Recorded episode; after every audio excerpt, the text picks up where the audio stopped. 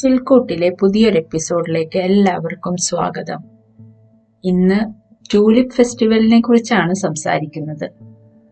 May മാസത്തിലാണ് ആകർഷകമായ tulip ഉത്സവം കാനഡയുടെ തലസ്ഥാനമായ ഓട്ടോവയിൽ നടക്കുന്നത്.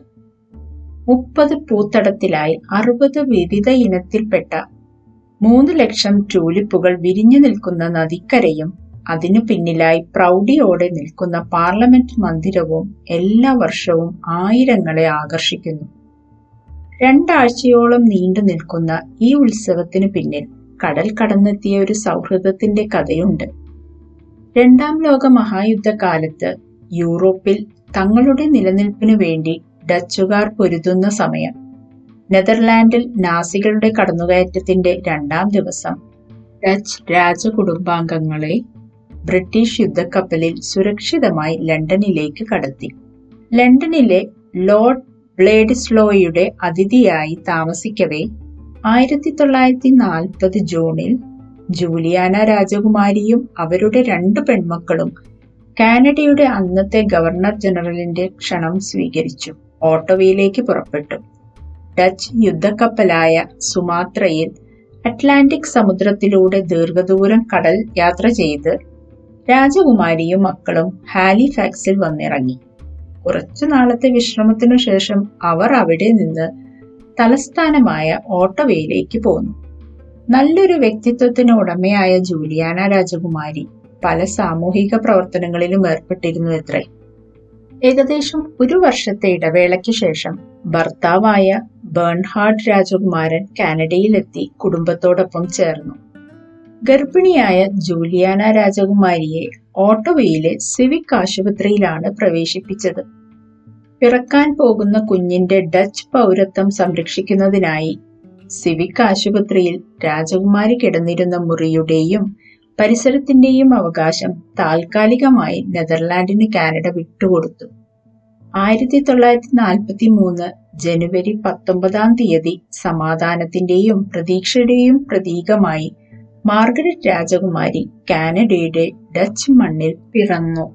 അന്നേ ദിവസം ഓട്ടോവയിലെ പാർലമെന്റ് പീസ് ടവറിൽ ഡച്ച് പതാകയാണ് പാറിയത്.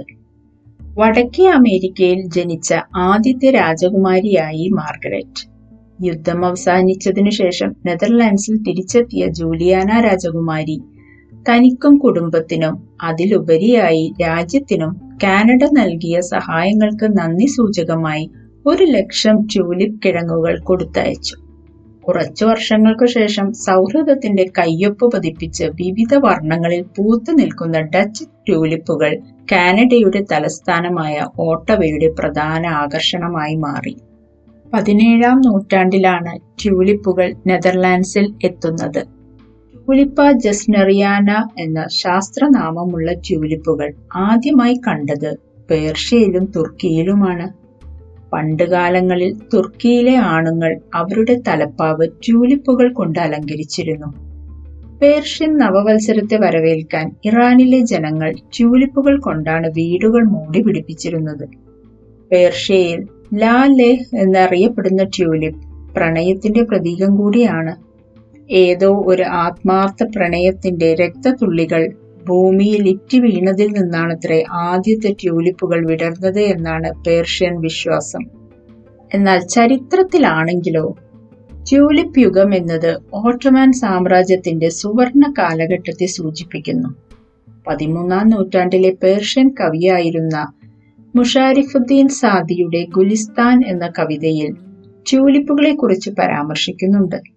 ട്യൂലിപ്പ് കൃഷിയുടെ പശ്ചാത്തലത്തിൽ കോർണലിസും റോസയും തമ്മിലുള്ള പ്രണയമാണ് അലക്സാണ്ടർ ദുമസ് പെരെ എഴുതിയ ദി ബ്ലാക്ക് ട്യൂലിപ്പ് എന്ന നോവലിലെ ഉള്ളടക്കം. വളരെ വിരളമായി കാണുന്നതാണ് ബ്ലാക്ക് ട്യൂലിപ്പ്. കറുപ്പ് നിറത്തോട് സാമ്യം തോന്നുന്ന പർപ്പിളും വെൽവെറ്റ് മെറൂണും ഒക്കെയാണ് ബ്ലാക്ക് ട്യൂലിപ്പ് എന്ന പേരിൽ കാണുന്നത്. ശക്തിയുടെ പ്രതിരൂപമായി ബ്ലാക്ക് ട്യൂലിപ്പിനെ കാണുന്നവരുമുണ്ട്. അഫ്ഗാനിസ്ഥാനിലെ സോവിയറ്റ് യുദ്ധകാലത്ത് മരിച്ചു വീണ സോവിയറ്റ് മിലിറ്ററി അംഗങ്ങളുടെ മൃതദേഹങ്ങൾ നാട്ടിലേക്ക് കൊണ്ടുപോയിരുന്ന എയർക്രാഫ്റ്റുകൾ ബ്ലാക്ക് ട്യൂലിപ്പ് എന്നറിയപ്പെട്ടിരുന്നു.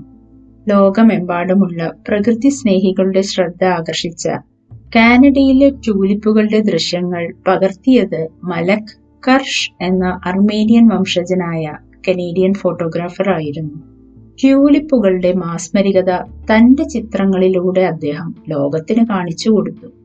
ട്യൂലിപ്പുകളുടെ സൗന്ദര്യം അനശ്വരമാക്കിയ ആ കലാകാരൻ തന്നെയാണ് ട്യൂലിപ്പ് ഉത്സവത്തിനും നാന്തി കുറിച്ചത്. ആയിരത്തി തൊള്ളായിരത്തി അമ്പത്തി മൂന്നിലാണ് മലക്കിന്റെ ഉപദേശപ്രകാരം ഓട്ടവ ബോർഡ് ഓഫ് ട്രേഡ് ആദ്യമായി ട്യൂലിപ്പ് ഉത്സവം നടത്തുന്നത്. അക്ഷരങ്ങളിലൂടെയും ചിത്രങ്ങളിലൂടെയും മരണം വരെ ട്യൂലിപ്പുകളെ സ്നേഹിച്ച മലക്കിനെ ആദരിക്കാൻ കാനഡ മടിച്ചില്ല.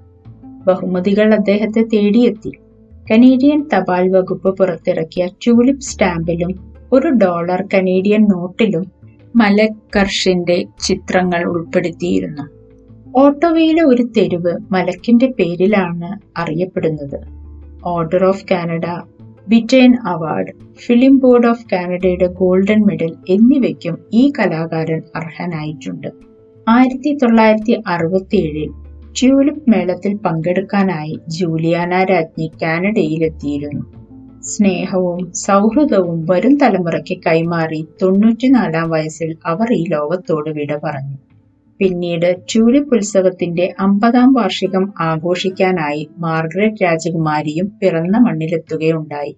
ഒരു മില്യൺ ട്യൂലിപ്പുകൾ വിരിഞ്ഞു നിൽക്കുന്ന ഓട്ടോയുടെ മണ്ണിന് പറയാൻ ഇനിയും കഥകൾ ഏറെയുണ്ടാകും. പകയും പ്രതികാരവും അശാന്തിയും ദിനം പ്രതി ഉറക്കം കെടുത്തുന്ന ഇന്നത്തെ കാലത്ത് അരനൂറ്റാണ്ടിനു മുൻപ് തുടങ്ങിയ ഒരു സ്നേഹബന്ധത്തിന്റെ പ്രതീകമെന്നോണം. എല്ലാ വർഷവും ആയിരം ട്യൂലിപ്പുകൾ ഡച്ചിൽ നിന്ന് കാനഡയിലെത്തുന്നു. സൗഹൃദങ്ങൾക്ക് അതിർത്തികളില്ല എന്ന ഓർമ്മപ്പെടുത്തലോടെ. ചിൽക്കൂട്ടിന്റെ ഇന്നത്തെ എപ്പിസോഡ് ഇവിടെ അവസാനിക്കുന്നു. സ്നേഹത്തോടെ മുബി.